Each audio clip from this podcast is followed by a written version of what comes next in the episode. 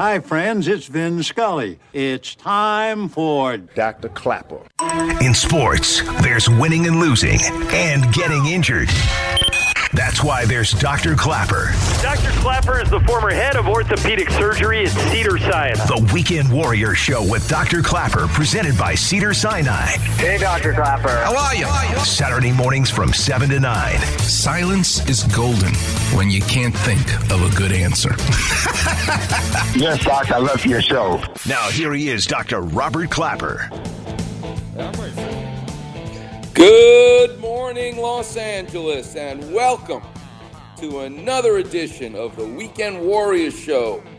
I'm your host, Dr. Robert Clapper. I'm an orthopedic surgeon at Cedar Sinai for 31 years. What a busy week I had this week. Oh my God. But it was so much fun. I did slightly more hip surgery this week than knee surgery. Next week, it'll be the other way around. Next week, I've got eight knee replacements and two hip replacements to do. But I begin the week with three rotator cuffs of the shoulder. So I'm going to be busy next week, but this week was really exciting with all kinds of problems. One of the big cases I did was inheriting work done by someone else that I had to redo. Uh, reminded me of being with my dad, the carpenter. He didn't build the house, but he remodeled the house uh, that someone else built. And that's how I feel uh, about doing revisions and redo of other people's work. I'm so excited for today's guest. He's a surgeon at Cedar Sinai, a general surgeon, not an orthopedic surgeon. His name is Jason Cohn, and he's really expanded his love of medicine and surgery to include young kids who one day want to be a doctor, college students, medical students who's not sure which specialty to go into but it's mostly medical uh, college students wondering about going to medical school. Um, and he asked me to get involved with this program. It's a mentorship program. And it's interesting because a mentor is different than being a teacher. It's different than leaving a legacy. There's more to being a mentor to someone than a teacher and a legacy. Um, and it made me think all week about the world you know I love of art, of sports. Where do we see the whole idea of mentorship? Well, one of my favorite singers of all time, Dionne Warwick. Did you know that her cousin, her little cousin, was Whitney Houston? Dionne Warwick was so unique and so special as a singer. Her career in the 60s and 70s, she sold millions of records. I think I have the statistic here. She sold in the first 20 years, she had 22 top 40 hits, millions and millions of records. One of the all time, I think Aretha Franklin was the only one who sold more records than Dionne Warwick. But she was discovered as a teenager by Burt Bacharach and Hal David. Literally, Burt Bacharach had to get permission from her mother to be able to join him in the Brill building singing some of the songs he and Hal David were writing. Burt Bacharach saw something, heard something that few others could observe. So she is an original. She's not being mentored by anybody, she's an original. But when her career took off, it was her decision to mentor and bring on board as a backup singer her little cousin, Whitney Houston. And in a minute, you're going to hear mentorship from the perspective of the mentor. You're going to hear it from Whitney, from uh, Dionne Warwick's perspective, more so than Whitney Houston. And in sports, I'm going to do it the other way around. You're going to hear about mentorship from the perspective of the mentee and who is that? Coach Phil Jackson. 11 rings, one of the greatest coaches of all time. But he gives full credit to his mentor, the great Red Holzman, the coach of the New York Knicks. And yes, the Knicks did win the championship with Phil Jackson on the team in 1969 and 70. But Phil Jackson didn't play. he was on the bench because of back surgery. And it was then that Red Holzman said, Hey, buddy, if you're sitting here doing nothing, I'm going to have you do something. And in those days, there were no assistant coaches in the NBA, believe it or not.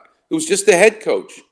Phil Jackson technically was the first assistant coach ever in the NBA because Red Holzman said, rather than sitting there like a latke, which is a potato pancake in Yiddish, you might as well scout and diagram the plays of the teams that were about to play. And this is what lit the fire in Phil Jackson to become a coach and not just a player. You're going to hear his Hall of Fame speech, Phil Jackson, and how much he credits his mentor, Red Holzman. And I'm also going to read a little bit from Phil Jackson's book, 11 Rings, about what he learned from his mentor, Red Holzman. Clap Vision is going to be about Tua Tagovailoa, the Miami quarterback, and his fractured dislocation of his hip. And lo and behold, he's now been named the starting quarterback of the Miami Dolphins. Ryan Fitzpatrick, have a seat. You've mentored Tua Tagovailoa, but it's time for the young man to get busy. Can you imagine breaking your hip, dislocating your hip, and he's back on the field in the NFL? I'm going to tell you with clap revision why it actually was a good thing, a lucky thing that when the ball came out of the socket, it broke the bone. That was key, actually, to helping Tua heal well enough to be able to play football again. And the Clapper Vision is going to be ordering an ice cream at Baskin Robbins. And when they say, Would you like a cup or a cone? You tell them, I'd like both. The ball of ice cream is the femoral head, the ball of the ball and socket joint. The cone it sits on is your femur, your thigh bone. But when you say, I'd like a cup also, and you put that cup over the ball, that's what your hip joint looks like. And a fracture dislocation is when the ball and the cup dissociate. When you actually lose the ice cream, you're in trouble. The circulation is bad when the ball and socket comes apart when it's the ice cream from the cup. But if you actually rip the cup, we can repair the paper cup very nicely so that it still holds ice cream. And that's the difference between a fracture dislocation versus just dislocating your hip. Bo Jackson did not fracture the cup. He just dislocated and the bone died because of circulation. If he had fractured the cup, the acetabulum, just like Tua did, you could fix it and you'd be running again. It's quite interesting. And we'll get into more clapper vision, clapper vision as the show goes on. The number is 877 710 ESPN. But Steve Paulette, I can't wait to do these sound bites. Let's get right into it, but let's get everybody's appetite wet because I want to play a song sung by Dionne Warwick. The song is called Walk On By, and it came out in 1964. Listen to Dionne Warwick singing that song. If you see me walking down the street and I start to cry each time we meet, walk on by. You're going to hear Burt Bacharach describe what made made Dionne Warwick so special. And you can hear it in that song. Her range can go almost two octaves. I don't even know what that means. But all it means is she can go from California to New Jersey with her voice. She can make her voice low and then get super high. And that is a God given talent. Let's listen to this unbelievable story of Dionne Warwick from Burt Bacharach's perspective, how he first met her. Number one. I met Burt first. Uh, we were doing a background session. He had written a song with another songwriter, Bob Hilliard, called Mexican Divorce. And uh, the Drifters were recording it, and we, the girls, were doing the background for as a part of the background group with the Drifters. And uh, after the first rehearsal, Burt approached me and asked if uh, if I would do some demonstration records of songs that he was writing with a new songwriting partner called Hal David. And I said, you know, sure, as long as it didn't interfere with my education and my schooling. And my, my mother said it was okay. Number two. Well, I didn't know what we could really do with Dia, and I just knew she was wonderful to start with. That was a starter.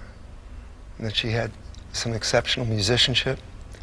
Um, and as, as Hal David and I started to write for her, the more we, the more we recorded, the more we wrote, the more we saw what she was capable of doing. Number three. The first one was "Don't Make Me Over," which is a pretty difficult song. I think it's an octave and a sixth. That's uh. Oh, it went for. Except. It, so it went "Don't Make Me Over," and the end. Accept me for for what I do.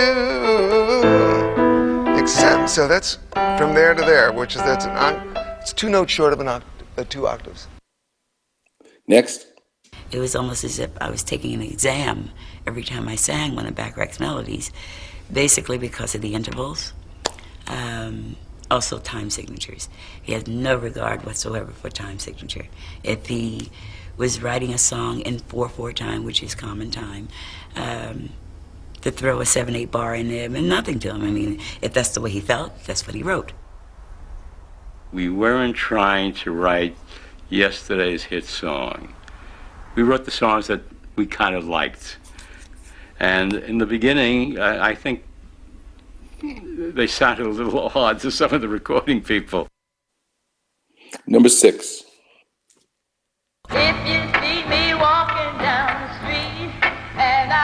This is from 1965. Listen to how she interacts with the audience.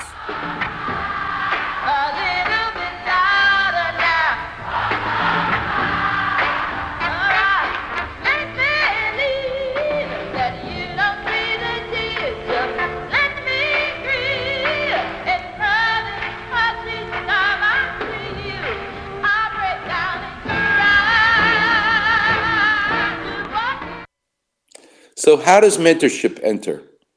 She just knocks the world for a loop, Dionne, Dionne Warwick, because of Burt Bacharach and Hal David. But she's got no one teaching her. But that little cousin, who's a background singer for her, Whitney Houston, starts to follow her along. Let's listen to Dionne Warwick talk about mentoring Whitney Houston. Let's go to number eight. You know, Dionne, the last time we sang together, we were standing around Nana's piano. And that's the truth. Mm-hmm. Don't you think it's about time we make our TV debut? Yes, I do. Oh, How well do I know Whitney? Well, let's see. 26 years ago, my Aunt Sissy said, Guess what? We just had a girl. uh, how well do I know Whitney? Whitney is my daughter that I didn't have. This is from, that was from 1986 solid gold when they appeared together. Number nine. Now you've seen her grow up. Yes, I have. What kind of girl is she? She's a good girl.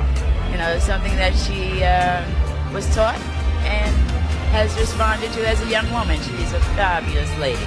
What do you think about all that's happened to her? Deservedly so. Very, very talented. She works very, very hard, and she's earned it all. I think she deserves it. And number 10. There is a moment in your book you call uh, when you write about passing the torch and you say that indeed uh, the torch of uh, well some of the people you've been talking about earlier, uh, um, uh, you know Ella Fitzgerald and and people like that was passed to you, and you feel that you've passed a torch as well. In this case, to your to your cousin. Yes, to Whitney, and uh, I think I made a good choice.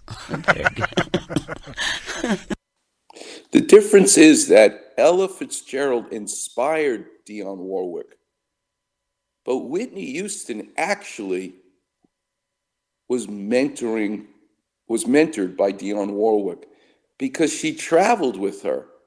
There's a difference between being inspired by someone and actually being mentored by them. Number four, number 11, sorry. She, at a very, very young age, her mom, Sissy, uh, was, was on the road with me for a minute or two to do background work for me.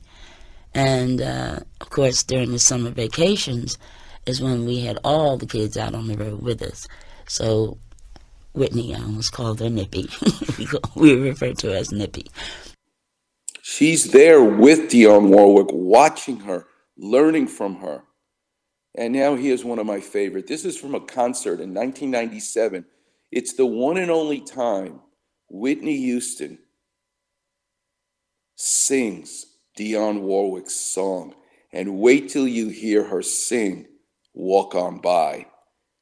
You'll think twice about Dionne Warwick's version, and you may even say Dionne Warwick's version is better, but the, the talent that this mentee has, Whitney Houston, almost overshowers, shadows the mentor.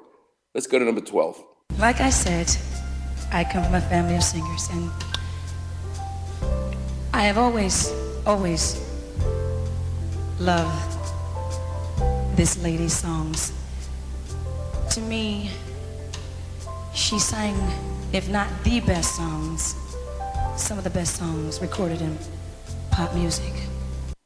Number 13. She is one of the greatest songstress of our time. I'm talking about Miss Dionne Warwick, y'all. Yeah, that's right.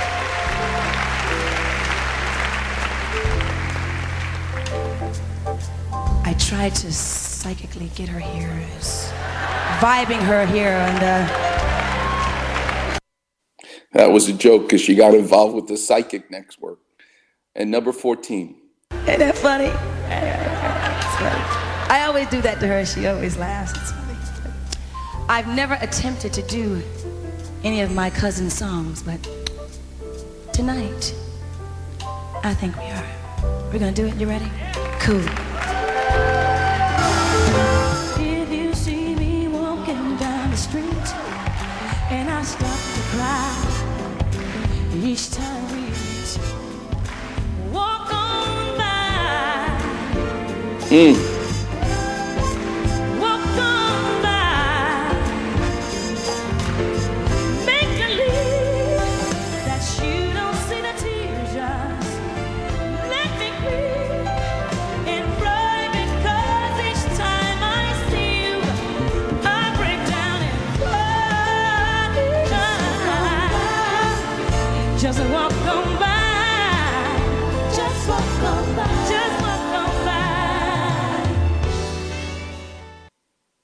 Something special happens when you mentor somebody.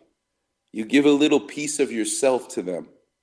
You're not just inspiring them, you're not just teaching them. There's a little bit of Dionne Warwick in Whitney Houston. And there's a little bit of Red Holzman in Phil Jackson. And every time I mentor a young student who wants to be a doctor, they get a little piece of me in them as well. Coming up next, we're going to get into it in sports. You'll hear the words of Phil Jackson talking about his mentor from the perspective of the mentee. It's just beautiful. You're listening to the one and only Weekend Warrior Show here on E 710 ESPN.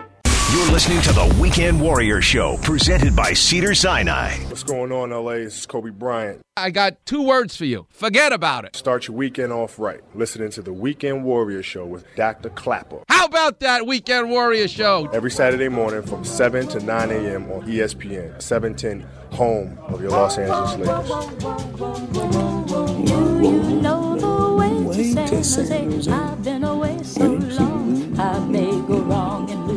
What a beautiful person find some peace with a beautiful voice. Jose. LA is a great big freeway. Listen to how low and how high she can manipulate that voice. In a week, maybe two, they'll And she mentors the great Whitney Houston. In sports, the greatest example for me of a mentor and a mentee is Phil Jackson. 11 Rings, the name of his book. I'm going to read from page 36. Phil Jackson writes In December of 1968, I had a serious back injury that required spinal fusion surgery and took me out of the game for about a year and a half. The recovery was horrendous. I had to wear a body brace for six months and was told that I had to limit physical activity. He couldn't play anymore on the team. He was on the bench. He said, I wasn't worried about money because he had signed a two year extension deal with the club after my rookie year. But I needed something to keep me occupied. So I did some TV commentary, traveled with the team as Red Holzman, the coach, informal assistant coach.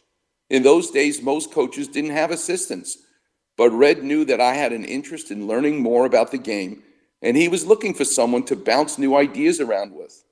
The assignment gave me an opportunity to look at the game the way a coach does, Coach Red Holzman specifically. So he asked me to break down the strengths and weaknesses of the teams we were facing and draw pictures of their key plays on the board. This forced me to start thinking of the game as a strategic problem rather than a tactical one. As a young player, you need to focus most of your attention on how you're going to beat your man in any given game. But now I began to see basketball as a dynamic game of chess in which all the pieces were in motion. It was exhilarating. Here's the part that really changed the way Phil Jackson thought about basketball that he learned from his mentor, Red Holzman. He writes on page 31 One thing that fascinated me about Red was how much of the offense he turned over to the players. He let us design many of the plays and actively sought out our thinking about what moves to make in critical games. Many coaches have a hard time giving over power to their players.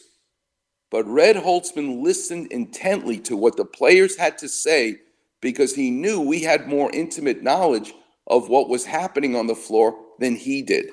How many times did we watch chaos with the Lakers and Shaq and Kobe? And Phil Jackson would not call a timeout.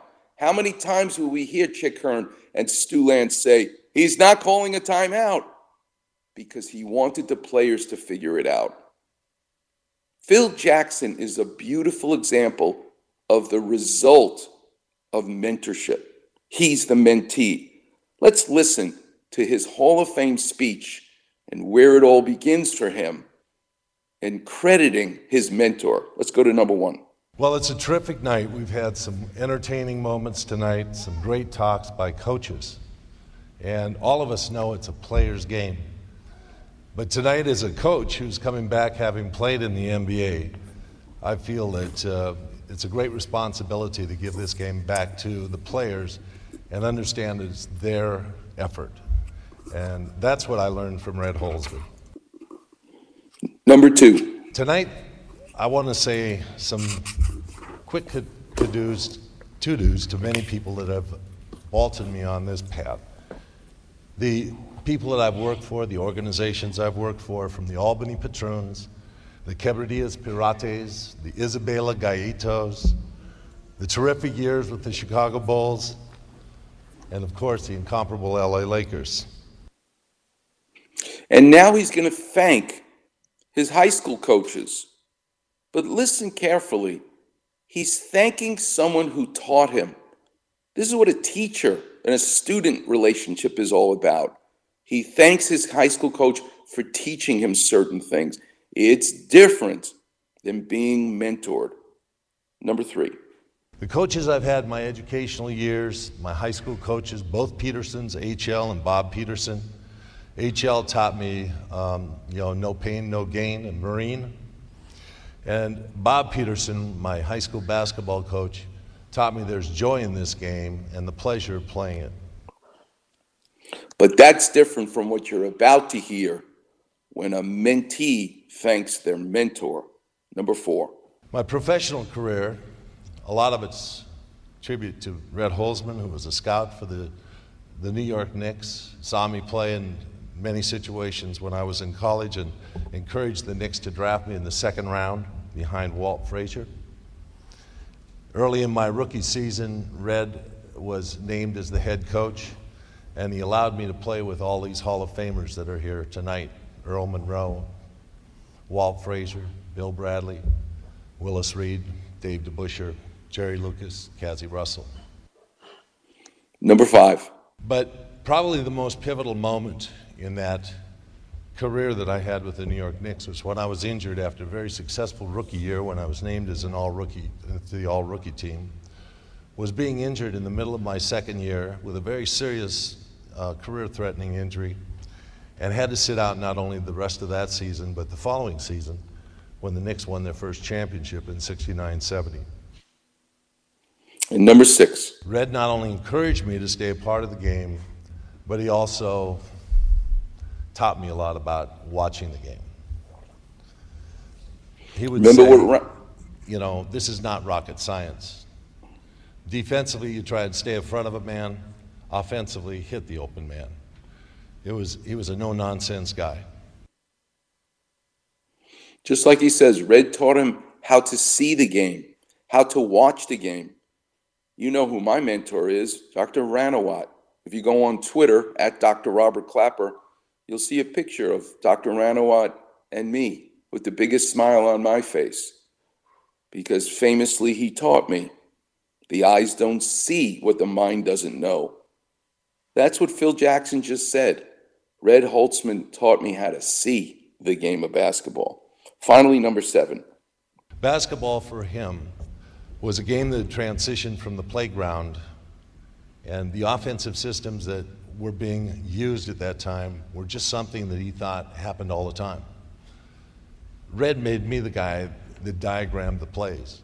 And people that know me know I'm not much of an X and O guy, but Red recognized the fact I had a love for concepts and a love for the game.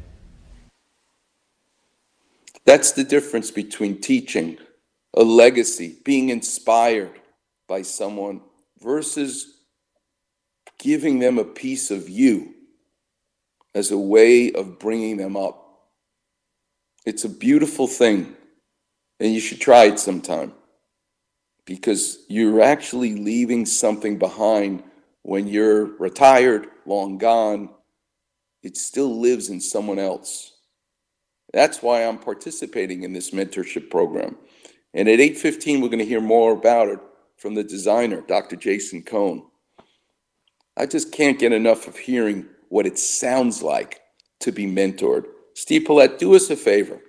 Play a little bit first of Dionne Warwick Walk On By, and then I want you to follow it up with number 15, where we get to hear Whitney Houston once again singing the same song. The mentor, the original, singing it, and then what it sounds like when the mentee sings it. And I start to cry each time we meet. This is Dionne Warwick, 1964. Sung by Burt Bacharach and Hal David. Written for her.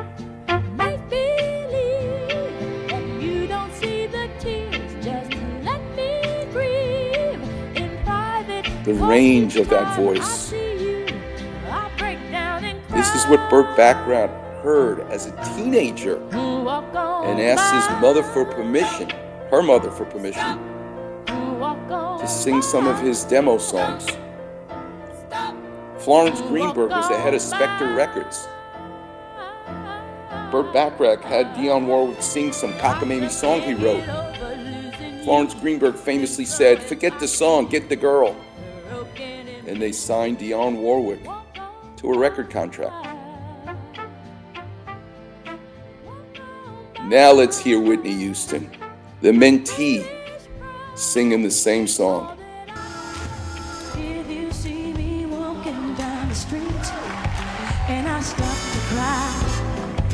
If you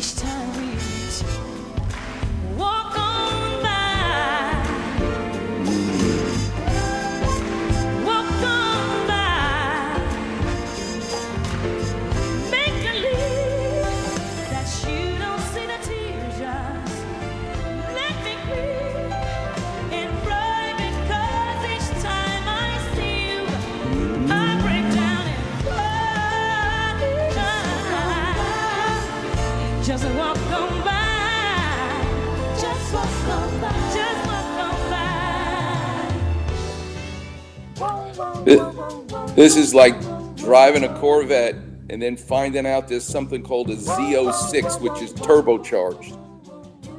Whitney Houston is Dionne Warwick as a Z06 turbocharged. Coming up next, the clinic will be open. The number is 877 710 ESPN. We'll do some clap revision, and I want to tell you about the greatest French bread I've ever had in Los Angeles and the butter from France that comes with it. You don't have to fly to Paris anymore. I had it yesterday and it blew my mind. We'll get into it. And your calls 877 710 ESPN. And I'm going to take you into surgery as well. What an unusual hip surgery I did this week. Something called heterotopic ossification, where extra bone grew in the muscle that blocked a lot of motion in this person's hip. Why does it occur? And what do you do about it? You're listening to the one and only Weekend Warriors show here on 710 ESPN. You're listening to the Weekend Warrior Show, presented by Cedar Sinai. What's going on, LA? This is Kobe Bryant. It's a junior super deluxe. You got to be kidding me. Start your weekend off right. Listening to the Weekend Warrior Show with Dr. Klapper. Ding, dang, dong. Every Saturday morning from 7 to 9 a.m. on ESPN, 710, home of your Los Angeles Lakers.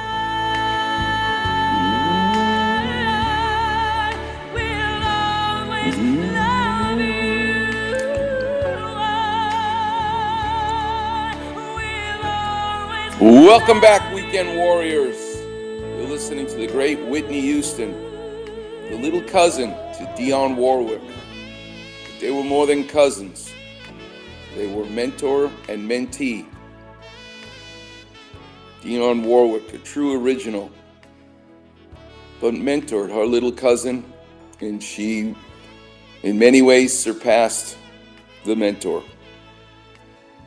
Just like Phil Jackson, the mentee, surpassed his coach, Red Holzman. But without Red Holzman, you don't get a Phil Jackson. And without Dionne Warwick, you don't get a Whitney Houston. That's why it's so important. And at 8.15, we're going to hear mentorship in my world of medicine and surgery. And how great the world is when you take a piece of yourself and give it to somebody else probably the greatest thing you can do with your life. All right, let's take some calls. The number is 877 710 ESPN. Clinics open, the lines are lit up. Let's go to Marvin. You're on with Dr. Klapper. How can I help? Yes, sir. Good morning to you. Good morning, Uh, Marvin. How old are you? What do you do for a living? I'm 74, and I do uh, I serve legal uh, uh, process serving, legal documents. Where did you grow up? What'd your father do for a living? Uh, he was in the retail business. He came from New York to California, opened up a, uh, a store for about 30 years, and and the store went bye bye after so many years. Did you ever work in the store? Oh yeah, since nine years old, nine to 12. Really? You learned how to make change at nine years old? Oh yes, worked hard. Wow. Did you hate every moment of it, or did you love it because you at least were with your dad in the store? I was learning. Uh, it was tough, but uh, trying to understand what was going on. But I was still young, and you know, just wanted to be helpful. And what did his father do for a living? Uh, his father was a, uh, I believe he was a meat cutter. I didn't know him that well. hmm It's interesting. A meat cutter. You know, that's a that's a skill you can take when you leave Russia or Germany or wherever they came from, Poland, and you come to America. You at least have a trade. You have a skill. Uh, retail is tough though, but that's how Levi Strauss got involved, and that's how he made jeans uh, by learning all about retail. So interesting. And is this the first career you had, or did you do other things? No, I, for my father, I, I went to school, got my, my degree, and then I went into retail as well. And from retail, I decided I didn't want to work those lo- long hours. So I went to try to work at a bank.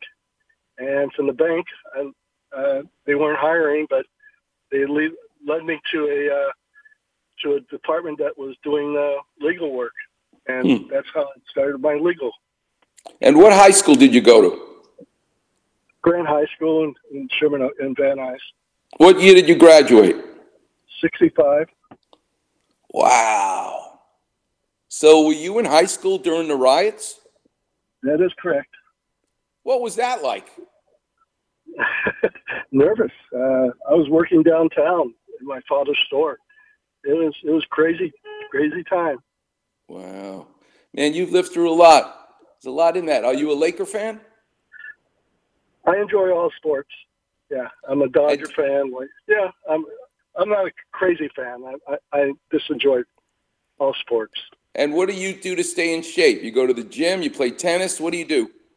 Well, that's that's why I'm calling. Uh, because of the gyms were closed, I dusted off my my golf clubs, got off the co- cobwebs, and I went out to the uh, driving range, warmed up, and uh, started to hit balls.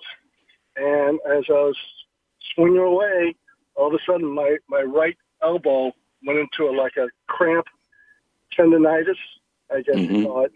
And then I went to a uh, went to see an orthopedic, and uh, he says that uh, you have tendonitis, and he gave me a cortisone shot, and Mm. now I'm trying to recover. And I want to know. Do you listen? Do you listen to the show? Occasionally, yes. Do you ever hear me say, "Don't let someone give you a cortisone shot"? I have heard that. Yes. Well, thank you very much. Um, so here's the key question: When you have your hand, right hand or left hand? Right hand. And are you a righty or a lefty? Righty. When you're when you have your arm, your right arm, and the palm is facing up, which is called supination, is the pain in your elbow on the thumb side of your elbow or on the pinky side of your elbow? The pinky side. All right, so you actually have golfer's elbow, not tennis elbow. Tennis elbow would be aches and pains and tearing of the tendons and muscles on the big on the thumb side of your elbow with your palm up. You having it on the little t- little finger, the pinky side, that is a golfer's elbow.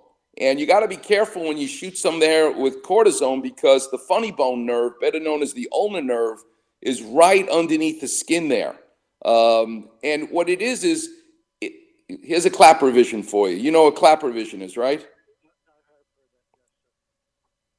Do you know what Klapper vision is? Yeah. Yes, I have heard that. Yes. I've Okay, heard- so I'm going to give you a Klapper so you understand what's going on. Klapper vision. The way under the microscope, the way a muscle looks like it's attached to bone is literally like two pieces of Velcro, the male and female side of the Velcro, and you got to pull it apart. Microscopically, the muscle is anchored into the bone, just like two pieces of Velcro. And what you've done in dusting off those golf clubs and start swinging is you ripped, like the Velcro being pulled apart, you ripped microscopically the flexor muscles that allow you to grip, uh, grip those golf clubs. You've ripped it right off the bone. So when you have pain, it's because microscopically those muscles have been torn. Tell me the, the point of shooting something in there to make it numb as a means of making you feel better, but it's temporary. It doesn't cure it, doesn't solve the problem, and it actually, in the long run, weakens the structures. So it's my intent always to try to be holistic. Try to figure out how to get your body to heal itself without surgery, without a shot, without a pill. If that doesn't work, that's a different story. That's why I'm a surgeon who's very busy doing surgery. But you always want to try to avoid surgery first. And the way you can help out that microscopic tear is by nurturing it. So going online inexpensively, five bucks, ten bucks, you can buy a sleeve made of neoprene that basically you pull over like a sock pulling over your elbow. What that does is it quiets down the persistent tearing that would take place. This isn't, uh, this isn't a time to do exercises because you've hurt yourself. It needs to heal. Then later, you can begin by getting your range of motion back, by stretching, and then once it heals, begin strengthening exercises so it doesn't come back again. Things that are very helpful to the flexors nurturing. You can go, uh, you can't go to Chinatown anymore. I don't know what stores are open, but you can buy online those two balls that chime, Baoding balls, they call them. They're inexpensive. Rotate them in your hand is very helpful to microscopically talk to the flexors at your forearm.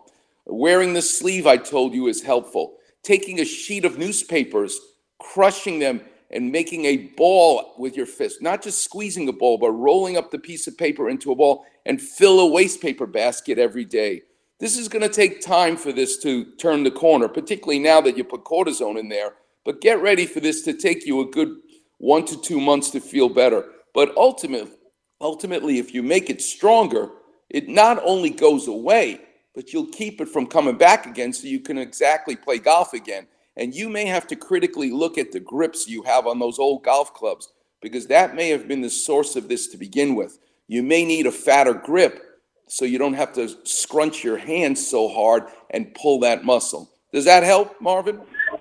I appreciate your your suggestion. I, I will take that into into uh, thought and, and try to apply it. it's my pleasure to help you, Marvin. Do me a favor. You're a total stranger to me, and I just helped you. The way you can thank me is you find a total stranger today. Do something nice for them. That's how you be thanking me. I will do that. Thank you, sir. All right. God bless you, Marvin. All right, we'll take a break. We'll take some more calls. Clinic's open. The number's 877 710 ESPN. You're listening to the one and only Weekend Warriors Show here on 710 ESPN. You're listening to the Weekend Warrior Show, presented by Cedar Sinai. What's going on, LA? This is Kobe Bryant. Hey, Robbie, do you like donuts? Start your weekend off right, listening to the Weekend Warrior Show with Dr. Klapper. I love donuts. Every Saturday morning from 7 to 9 a.m. on ESPN, 710, home of your Los Angeles Lakers. upon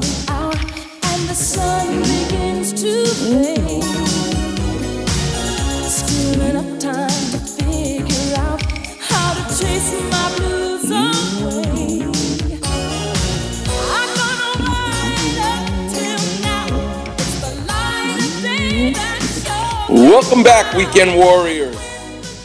I don't even want to interrupt this beautiful song. The great Whitney Houston. But too many callers. The clinic's open. I was going to tell some stories, and I do have to tell you about the greatest baguette, French baguette and butter I've ever had in Los Angeles. But I want to respond to all the lines being lit up. So let's go to Santa Clarita.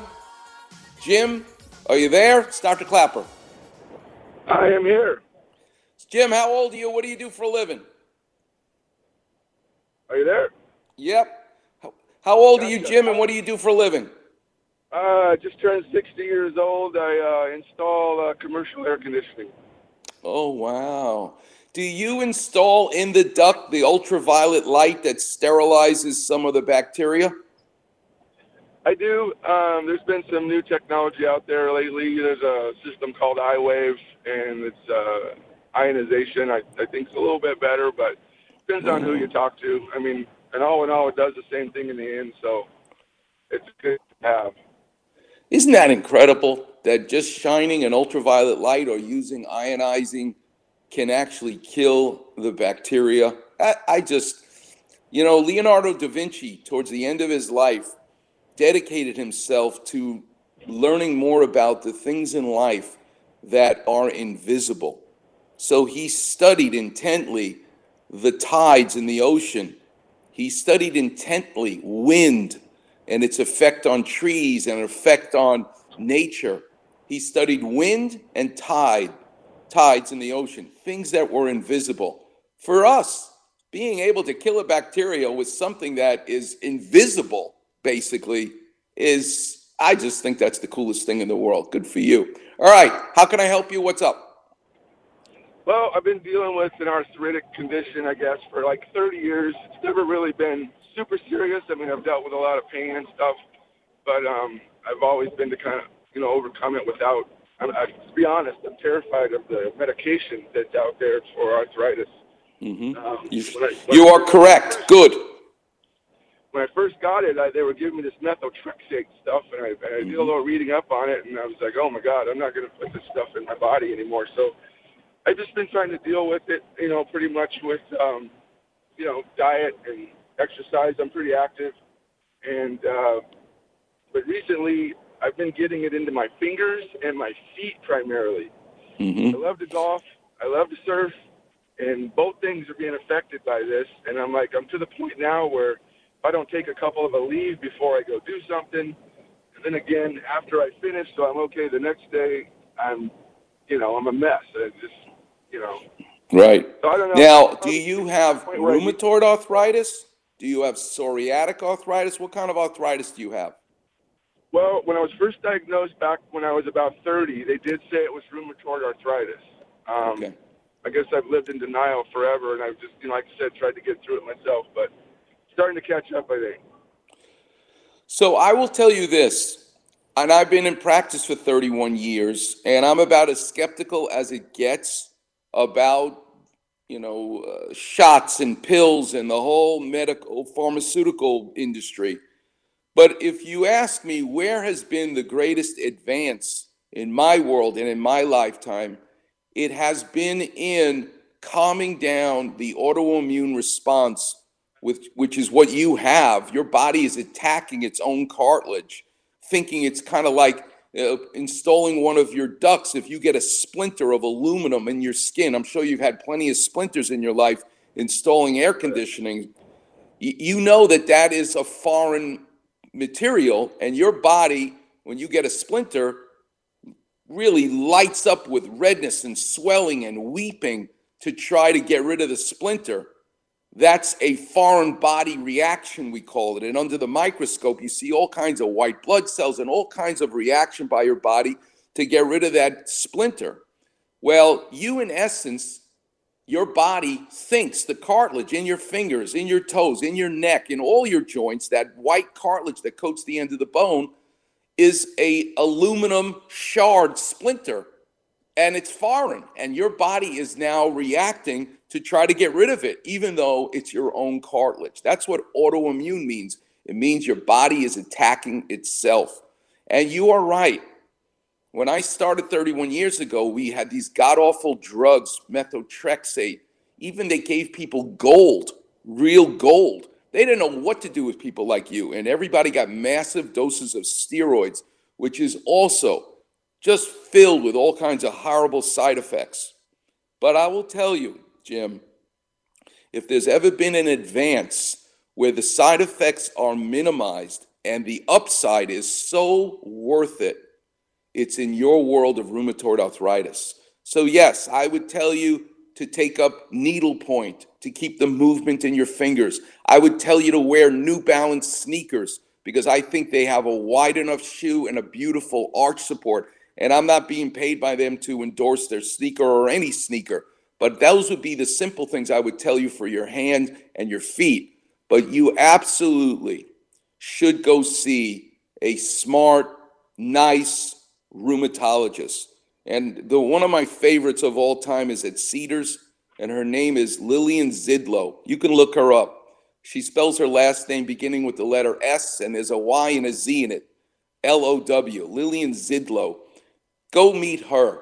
She'll she'll introduce you to some of the the really revolutionary medicines that we didn't have before, and would literally be life changing for someone like you. Um, it's not surgery, it's not injections, but for you to be able to surf and play golf, and for the first time in your life, not have that pain and stiffness, those drugs, and she'll go over them with you, would really be a life changer for you, a game changer. So go ahead and do that. Does that help? Absolutely. Thank you very, very much. I appreciate it. All right, Jim, do me a favor. You're a total stranger to me. I never met you before. You can thank me by you finding a total stranger today. Do something nice for them. That's how you'll be thanking me. I'll do that. All right. God bless you, Jim. Thanks for calling. Okay, Warriors. Coming up next, I'm going to tell some stories about mentorship because my guest at 815 has started a program at Cedars that I'm so proud of and I'm going to participate in. I already have my first mentee checking in with me to take someone through the world of medicine. But that world of mentorship exists in the other worlds I love of art and sports. For me in sports, it's Phil Jackson being mentored by his coach, Red Holzman. And you hear what he learned from his mentor. But if you really want to hear a mentor and a mentee, you listen to Dionne Warwick and Whitney Houston. She, Dionne Warwick, was the mentor to one of the greatest voices that we've ever had. But don't discount Dionne Warwick. She was the greatest of her time as well. We'll get into it coming up next on the Weekend Warriors Show here on 710 ESPN.